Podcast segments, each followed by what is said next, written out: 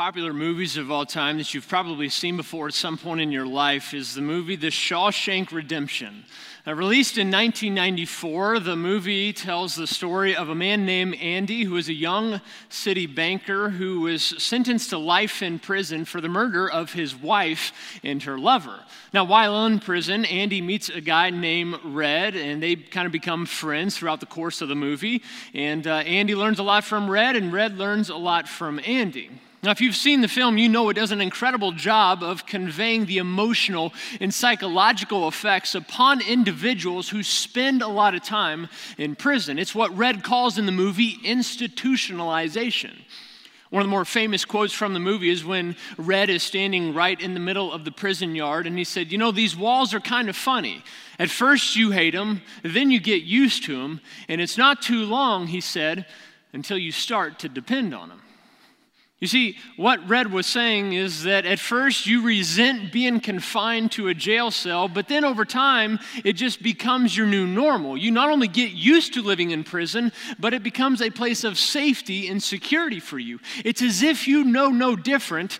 Uh, it's as if you know you don't even know what life behind but life outside of prison is really like. Now, how would you react if I told you that that describes how a lot of us choose to live day in and day out? I mean, how would you respond if I said that a lot of us are so trapped in life and you've been that way for so long that you can't even comprehend the idea of freedom? Now, I know a lot of people that are in such an unhealthy and enslaving pattern of life that this concept of freedom is something that is so foreign to them that they've just learned to depend upon their enslavement. Now, last weekend, uh, we kicked off this series called Broken and Free, based out of a book in Scripture called Galatians. Now, if you weren't here with us last week, and let me just catch you up to speed in regards to what we've been learning in this letter that was written to a group of churches uh, 2,000 years ago. Now, in chapter one, the author, who is a guy named Paul, writes to these churches because there were some men that had been invading and permeating their gatherings and were declaring that God only accepts you if you clean up your life. He only loves you if you submit to some rules, if you know you kind of adhere to this, this, and that, and then he might accept you as a child. And so, the whole entire reason Paul wrote this letter was to combat that false teaching by saying that, look, you can't do anything to earn a relationship with God. I mean, we will never get to a point in our life where we deserve it. No, to be connected back to our Creator, Paul says, it's about receiving grace by trusting in what Christ has accomplished for us on the cross. Now, that's what we simply call the gospel of grace. Last weekend, uh, we learned that the gospel is not just the means by which we enter the kingdom of God, but the gospel is really the means by which we live in the kingdom of God as well. In chapter 1, Paul says that we, we are welcomed into a relationship with him through his grace, but then he says we also then live in his grace too, which always results in freedom for us. Now, in chapter 2, what Paul is going to do is identify those threats that we have in our life to freedom. He's going to expose those walls, those barriers that you and I tend to hide behind that prevent us from living the life that God has in mind for us. Now, you see, somewhere along the way, what you and I do in our pursuit of following Jesus is we tend to drift towards enslavement to image, wanting to come across better and more put together than we really are. Now, you see, it's usually a subtle drift on our part that we're unaware of as it's taking place. But you see, once you and I take that step of putting on a front in front of other people, all of a sudden we feel this internal pressure to maintain it because we don't want to go through the discomfort of honesty and vulnerability out of fear of what people would really think if they saw the real us. Now, take a breath for a minute. God can meet us right where we're at today in His grace.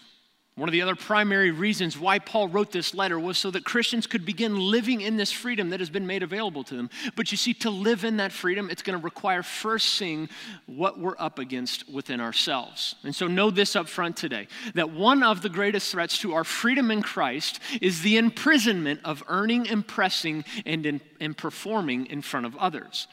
One of the greatest threats to our freedom in Christ is the imprisonment of earning, impressing, and performing in front of others. I recently came across a rather humorous greeting card that said this There are only three religious truths in the world today Jews don't recognize Jesus as the Son of God. Protestants don't recognize the Pope as a source of final spiritual authority in life. And Baptists, Baptists don't recognize each other in the liquor store.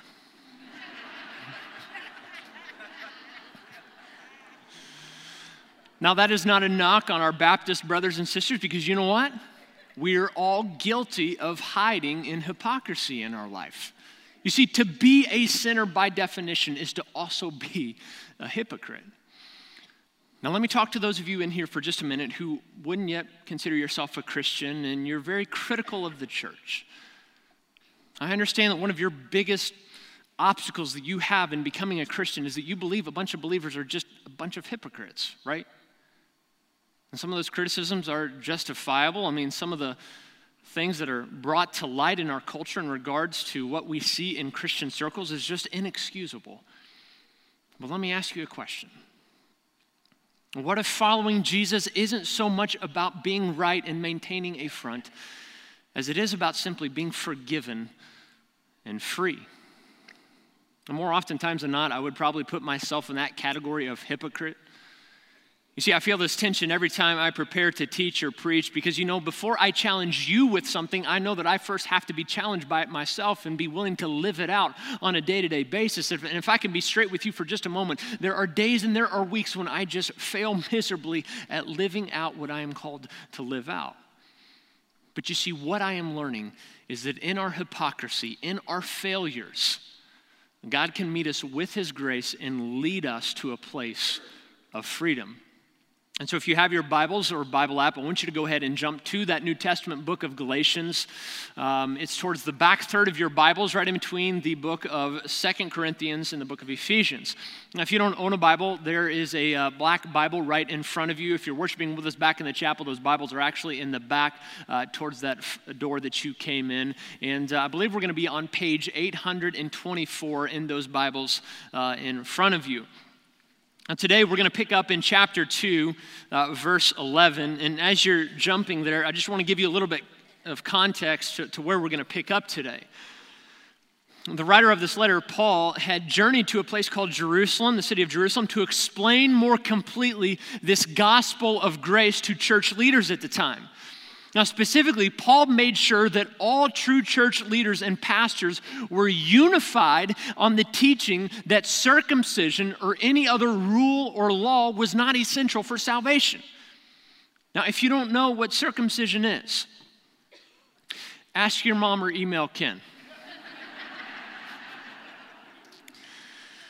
but the question does beg why circumcision when it comes to discussions of salvation?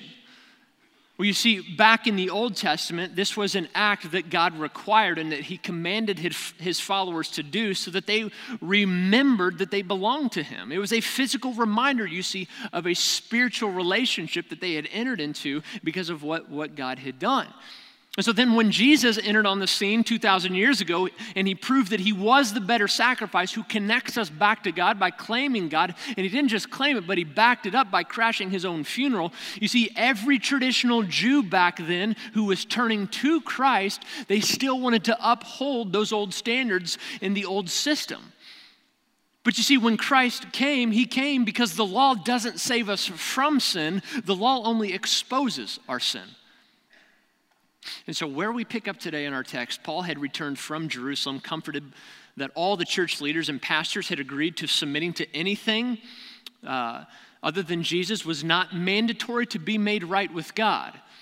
Now, all the church leaders, you need to know this, agreed, including a guy named Peter, who you've probably heard before, a close friend of Jesus. And according to Catholics, he was the very first pope. He agreed to this. Now, in our text today, Peter is referred to as Cephas. But Peter's life is about to be discovered. Check out what verse 11 says. Paul says this When Cephas came to Antioch, again, when Peter came to Antioch, I opposed him to his face because he stood condemned. Now, in just a minute, I'm going to walk you through why Paul opposed Peter to his face, but do you know what you call this right here? Integrity. I want you to notice what the verse doesn't say. It doesn't say when Cephas came to Antioch, Paul gathered a bunch of believers together and said, You'll never believe what Peter did. No, he confronted him to his face in love. And how much freer and healthier of a church would we be if we actually learned to confront one another in love more often?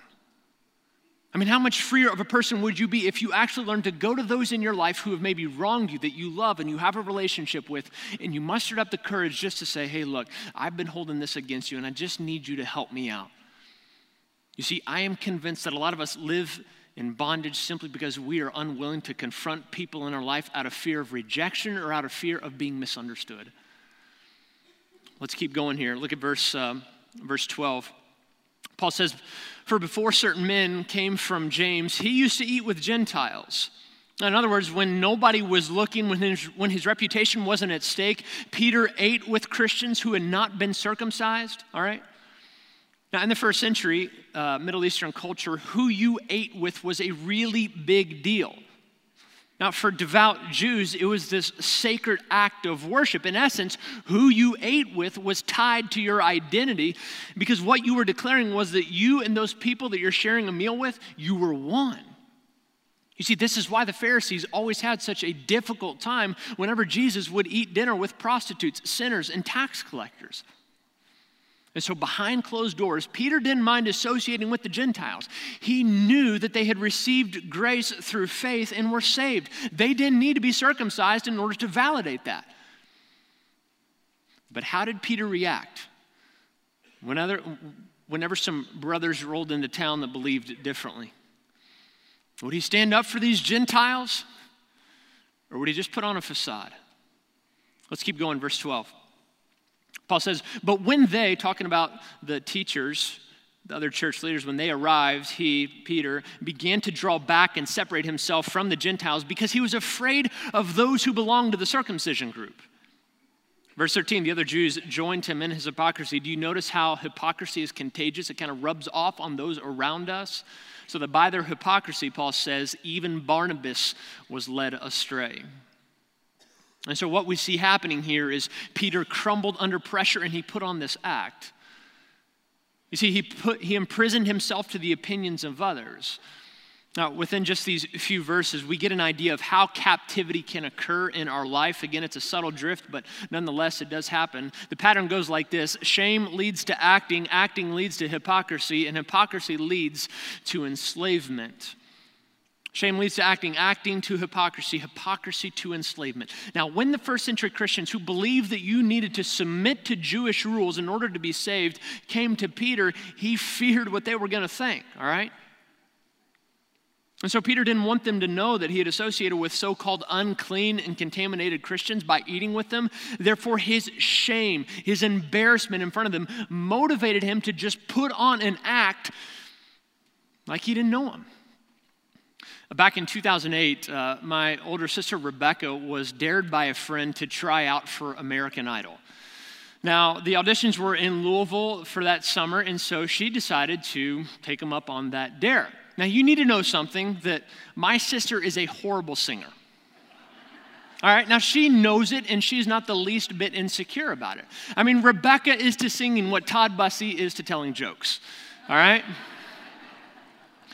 And so she decided to try out for American Idol, and she wanted to portray and take on the identity of those people that you see on the show. And when you hear them and you see them, you think, who in the world ever encouraged that person to pick up a microphone?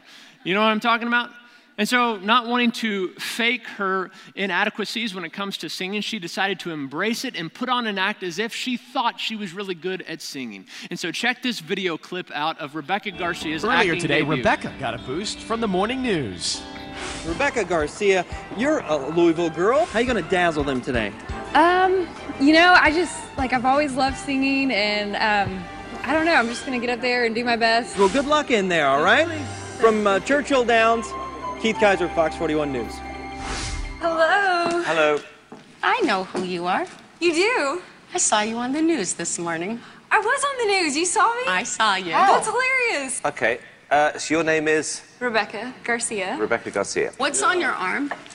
Um, yeah. Cheat sheet. Cheat sheet. It is kind of a cheat sheet. Okay, honestly, I was just afraid I would get up here and be too nervous right. and forget the Nothing lyrics. I know that really hurts you, so Right, Rebecca, what are you going to I'm gonna sing Carrie Underwood before he cheats. Good. Right now, he's probably slow dancing with a bleached blonde tramp, and she's probably getting frisky. Right now, he's probably up behind her with the pool stick, showing her how to shoot a combo. I dug my keys into the side of his pretty little souped up four wheel drive. Check your arm. Check your arm, yeah. Wait a minute, wait a minute, wait a minute. She was voted most humorous in high school. Mm. This Oh, is all starting to make sense. That was good. Funny. that, that wasn't supposed Are you saying this was a joke? I, yeah, Yeah. wasn't it? Was it? No. Rebecca, No? look at me. No? Oh. Oh boy, it did say voted most humorous. Rebecca, sweetheart, you know what? Sorry, sweetie. Don't get too don't get too upset here because you know what? I can pretty much tell you don't go to many auditions, right? I was, I was pretty nervous. You know what, Paula? Just hit me. Why? Because I was mean. No, no. I'm I surprised. bad, I sweetie. expected I him thought to be I- mean. so did I. Okay, look, Rebecca, I like you as a person. I can tell you a trillion percent do not attempt to have a career in music. I've done season some eight.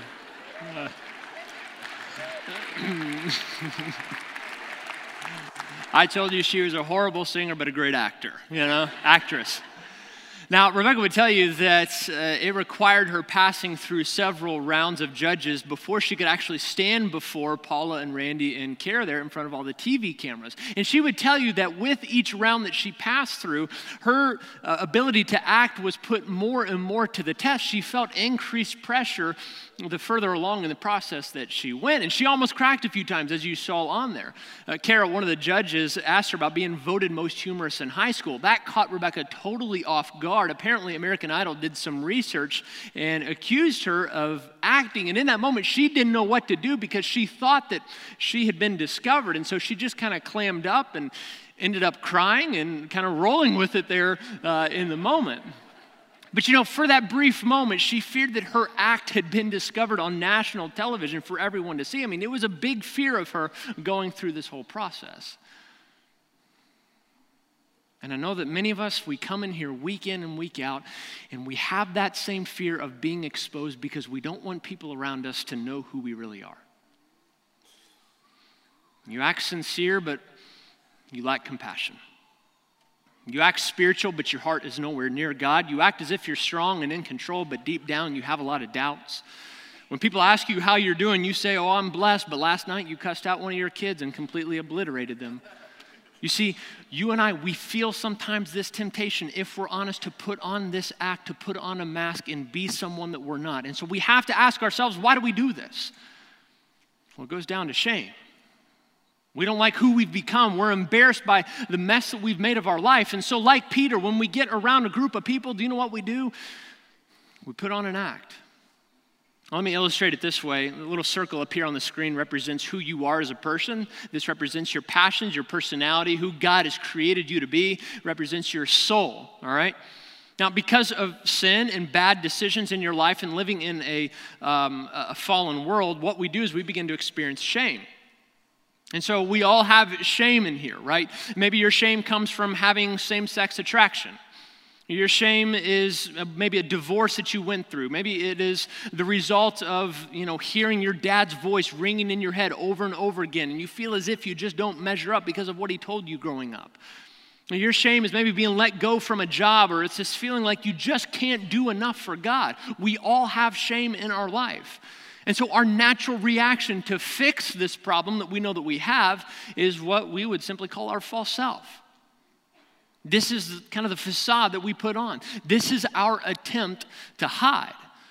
And so, your false self might be making a lot of money. Sometimes we hide behind our intellect or uh, portraying ourselves to be really smart. Some of us, we, you know, bury ourselves in work or over a hobby. Maybe you're always the guy who has to crack funny jokes and getting people to laugh. Your false self is always being right no matter what you're talking about. And so, because of our shame, we portray a false impression of who we are. And you see, Jesus, he not only calls us to drop the act, But when he went through the crucifixion, he absorbed the reason why we feel the, the need to act in the first place. Ironically, uh, Peter says it like this in 1 Peter chapter 2. He says, The one who trusts in him will never be put to shame. Jesus didn't die a private death, Jesus didn't die in a noble manner. No, Jesus died in a gruesome way for everyone to see so that we would realize and understand and be grateful for that he was shamed for us. And so the truth is, we don't have to carry it around with us any longer. We're free from that. Now, it's for this very reason that in the future, I envision our church being a freer place where we can release our shame. I envision our church being this place where we don't have to measure up against one another. I want us to be known as a people where it's okay to ask for help and go and see a counselor if you need to. May we always be known as a people where we will meet people right where they're at in life, but we love them so much that we are going to walk them through the long process of healing, restoration, and freedom. I love this church. I mean, it is such a privilege to be a part of this place. But I have to tell you, what keeps me up at night and what gets me out of bed in the morning is just wondering, dreaming, and pondering where God can take us in the future.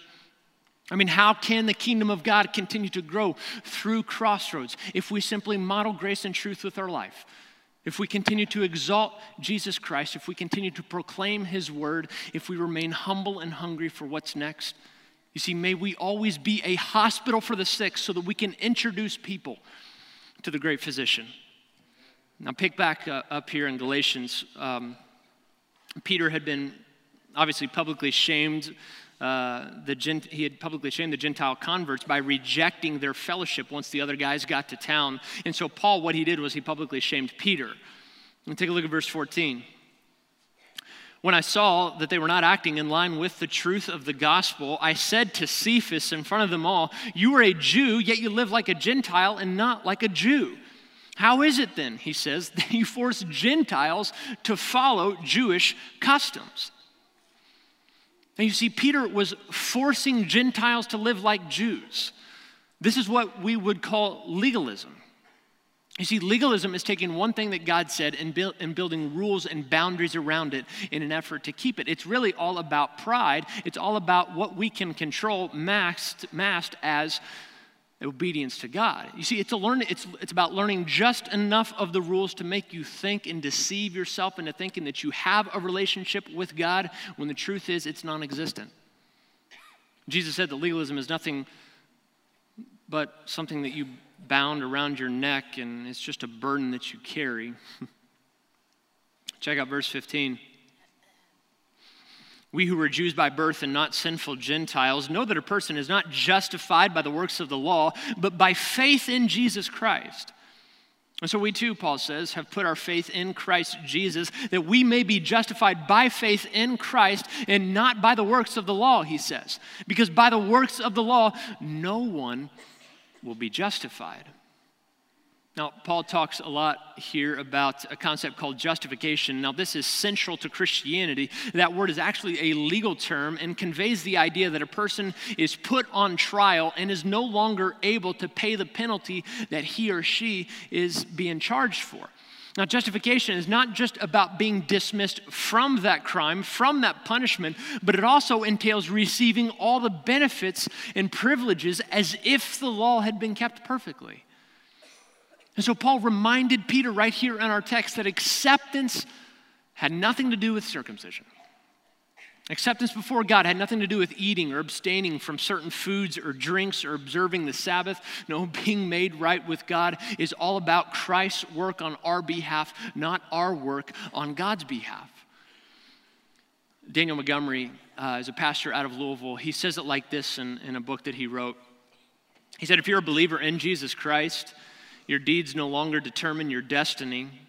We, we realize that some of you may not be convinced. Perhaps you've spent several years trying to earn your wings on the well worn path of pleasing and performing. It started in your childhood with the adhesive stars on your Sunday school charts, each star signifying a visitor that you brought or a verse memorized, and the echoes of applause when you perfectly recited your part in the church play. And when you consider the appalling claim that your righteousness rates no higher than a sleazy pimp or toothless meth addict who's just turned to Christ. Your gut reaction is to blurt out, but that's not fair. And you're right, he says. It isn't fair. It's better than fair. It's grace. Only grace can break those chains of slavery. And yet, I know a lot of your stories. We walk through life, we hide, and we live in enslavement. Again, as Old Red said in the Shawshank Redemption, these walls are kind of funny. At first, you hate them, then you get used to them. Enough time passes, and you depend on them. And so we learn to depend on our image. We learn to depend on our works. So, how do we move forward? Well, Paul goes on to say it like this in uh, verse 20. He says, I've been crucified with Christ, and I no longer live, but Christ lives in me. The life I now live in the body, I live by faith in the Son of God who loved me and gave himself for me. Verse 21 I do not set aside the grace of God, for if righteousness could be attained, could be gained through the law, Christ died for nothing. Now, these two verses seem to be pretty confusing. You might assume that once you become a Christian, that you automatically kind of accidentally step into a free life. But that's not the idea that Paul is getting at here. He's saying that we are to live out our life on the basis that Christ's work on our behalf is done. Now, here's the thing only when you and I see ourselves as loved, accepted, righteous, and holy in Jesus well, we have the ability and the motivation to live freely as Christ intends for us to live. Remember what we learned last week? Freedom happens through dependence. And you see, many of us, we, we are saved, but we're living in bondage, right? You have secrets no one knows about. You feel like a fraud. You feel as if your shame makes you to be someone that you're not. You want to be free. Patrick, I, I, I, want to forgive others in my life who have hurt me. I want to be absent of addictions. You're just not proud of who you've become. You don't want to be so insecure about being single. You want to move beyond the doubts that you've had for years. You don't want to be selfish and self righteous. But, but the question is, Patrick, how? Now, I wish that I could give you 12 steps to a better life. but what I do know is that you and I, we can't put to death what you don't acknowledge is there to begin with. And so our struggles, I've learned this from my own life, they lose their grip when we pull them out to light, even if it's kicking and screaming.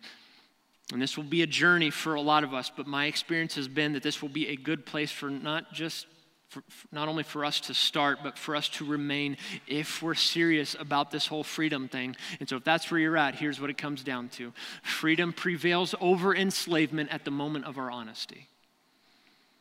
Freedom prevails over enslavement at the moment of our honesty. You see, you cannot be free until you are broken over what's broken inside you. And the evidence of your brokenness is seen by your ability to be honest and drag what's in the dark to light. I gotta tell you, as one of your pastors, one of my biggest fears is that many of us are so good at faking it that it's paid off and we really see no need to change or repent because you know what? We've just gotten away with it in life. About a year ago, I was hanging out with some friends of mine down in Kentucky, and about an hour into a conversation that we were having out on my parents' back patio, a friend of mine got really vulnerable and transparent and talked about uh, a battle with pornography that he had had about a year before. Well, when he first realized that he was knee deep into an addiction, he, he confessed his sin to his wife, and justifiably so. She was really, really upset, but she learned to, to forgive him and move past it. But then it happened again. And he said, Patrick, I just felt so ashamed when I realized my sin that I remembered thinking I would rather die than have to confess, confess to this and be honest to my wife about it all over again for a second time. Well, eventually the guilt and burden was just too much for him to carry. He and his wife were out to dinner one night, and he just had a moment of brutal honesty about his addiction. And you know what? It didn't go too well for him. She didn't know if she could ever trust him again. They ended up separating bedrooms for a time. But you see, as he walked in repentance and he remained transparent with guys in his life that were a part of his church, and he remained open and honest with himself and with his wife, their marriage began down a process of slow restoration. And to this day, they're doing really well. But when I asked him what it was that finally made him crack, do you know what he told me? He said, I realized that I needed to be open and honest with my wife when I finally got past the temporary discomfort of being vulnerable because I was tired of just being a slave to my secrets for so long. And that's where a lot of us are at today. One of our pastors on staff says it like this that you're only as healthy as your biggest secret. And so maybe today is a day of freedom for you. You know, last weekend I challenged you to begin praying a prayer that went like this God, expose my brokenness so that I may experience your freedom. And I don't know if you've been doing that. I have. And you know what? It's been really painful. I mean, I've seen what's inside me, I've realized how insecure I can be at times. But do you know when I'm freest? I'm freest when I am honest with my wife, when I am open and honest with God, when I'm honest with myself, when I'm honest with our counseling pastor, Coy Walters, who I see every other week. Yes, I need all the help in the world I can get, all right? But I'm learning, I, I'm, I'm a mess, but I'm also learning to be content.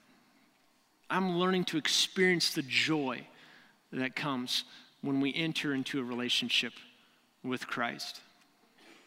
And so today, again, may be your day to step towards freedom. I tell you all that because I want to end our time today by just having moments of, of our personal honesty. I've shared my brokenness so that you know that this is a safe place and no perfect people are here. now, this time of honesty is solely, I want you to know, between you and God. And if you're sitting at the ends of the rows, I want you to go ahead and pass those little cards to everyone there in your row and the pins as well.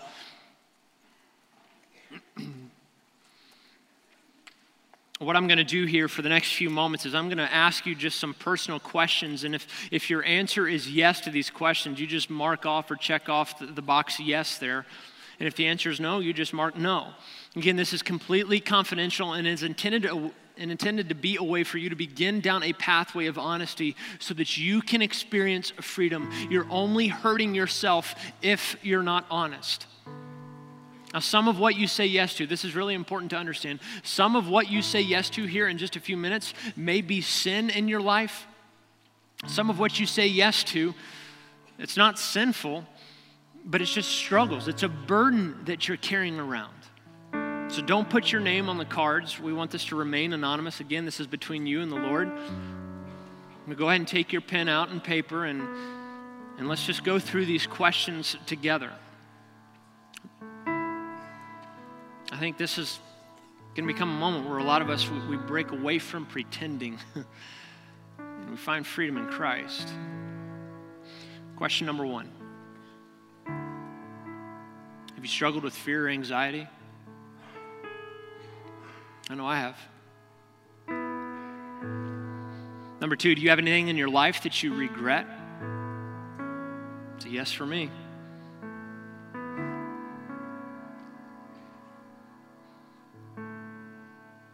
Three, have you ever struggled with depression? Again, that's another one. That's me. I've been there before. Number four, do you have anything in your life that you're constantly ashamed of?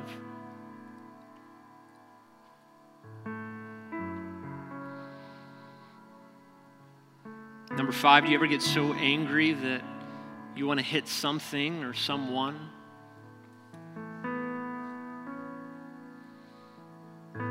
Number six, have you ever been physically abused or been physically abusive to someone?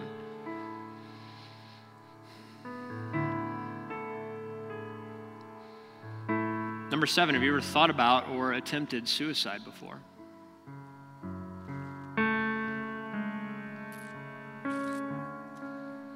Number eight, have you ever cut yourself or intentionally harmed yourself?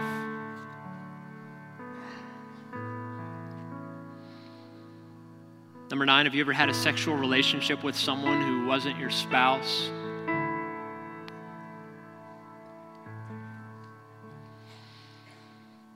Number 10, do you have secrets that no one knows about? Number 11, do you have anything in your life that you just can't stop doing?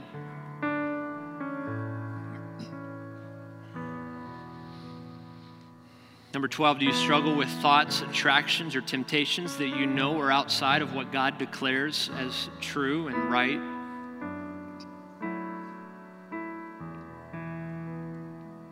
Number 13, have you ever lied to someone in an effort to hide your actions?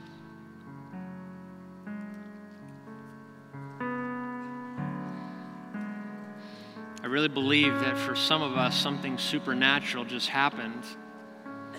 See, in our honesty, in our brokenness, when we're aware of what's going on, then we can begin experiencing freedom. I'm going to pray for us. We're going to continue worshiping, uh, and then I'm going to tell you what, what you need to do with those cards, okay? Let's pray. God, I thank you that uh, what we just said yes to in these past few moments, stuff in our life that you already know. God, sometimes the biggest barrier for us living in freedom is ourselves.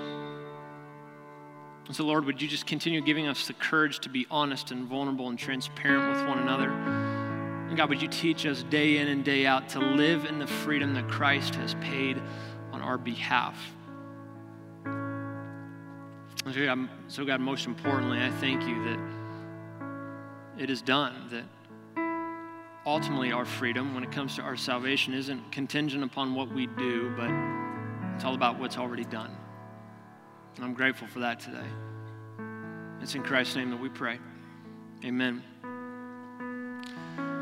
I know that today's been uh, a little bit heavy. What, what we're going to do with those cards, I want you to, um, as the band sings a song here called Lord, I Need You, I want you to take those cards and just put them in the bins up here uh, throughout the course of this worship song. If you're worshiping with us back in the chapel, those bins are at the very front. I believe we also have some uh, boxes there on uh, near, near the worship center walls here.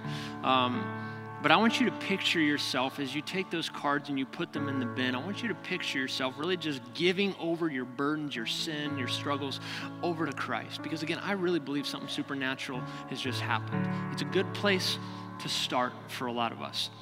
Well, the words of this song are, are really impactful and maybe it'll just mean something completely different to you. So whenever you feel ready, whenever you're ready to be courageous and come forward and put those in the bins, uh, you do that and then just go back to your seat. We're going to worship together as a church family. Don't leave yet. I know there's a temptation to think, oh, it's over. Well, we, we still have communion to do because uh, we want to end on a, on a good note. Uh, but let's go ahead and stand up, okay? Let's worship together. When you're ready, you, you bring those cards forward.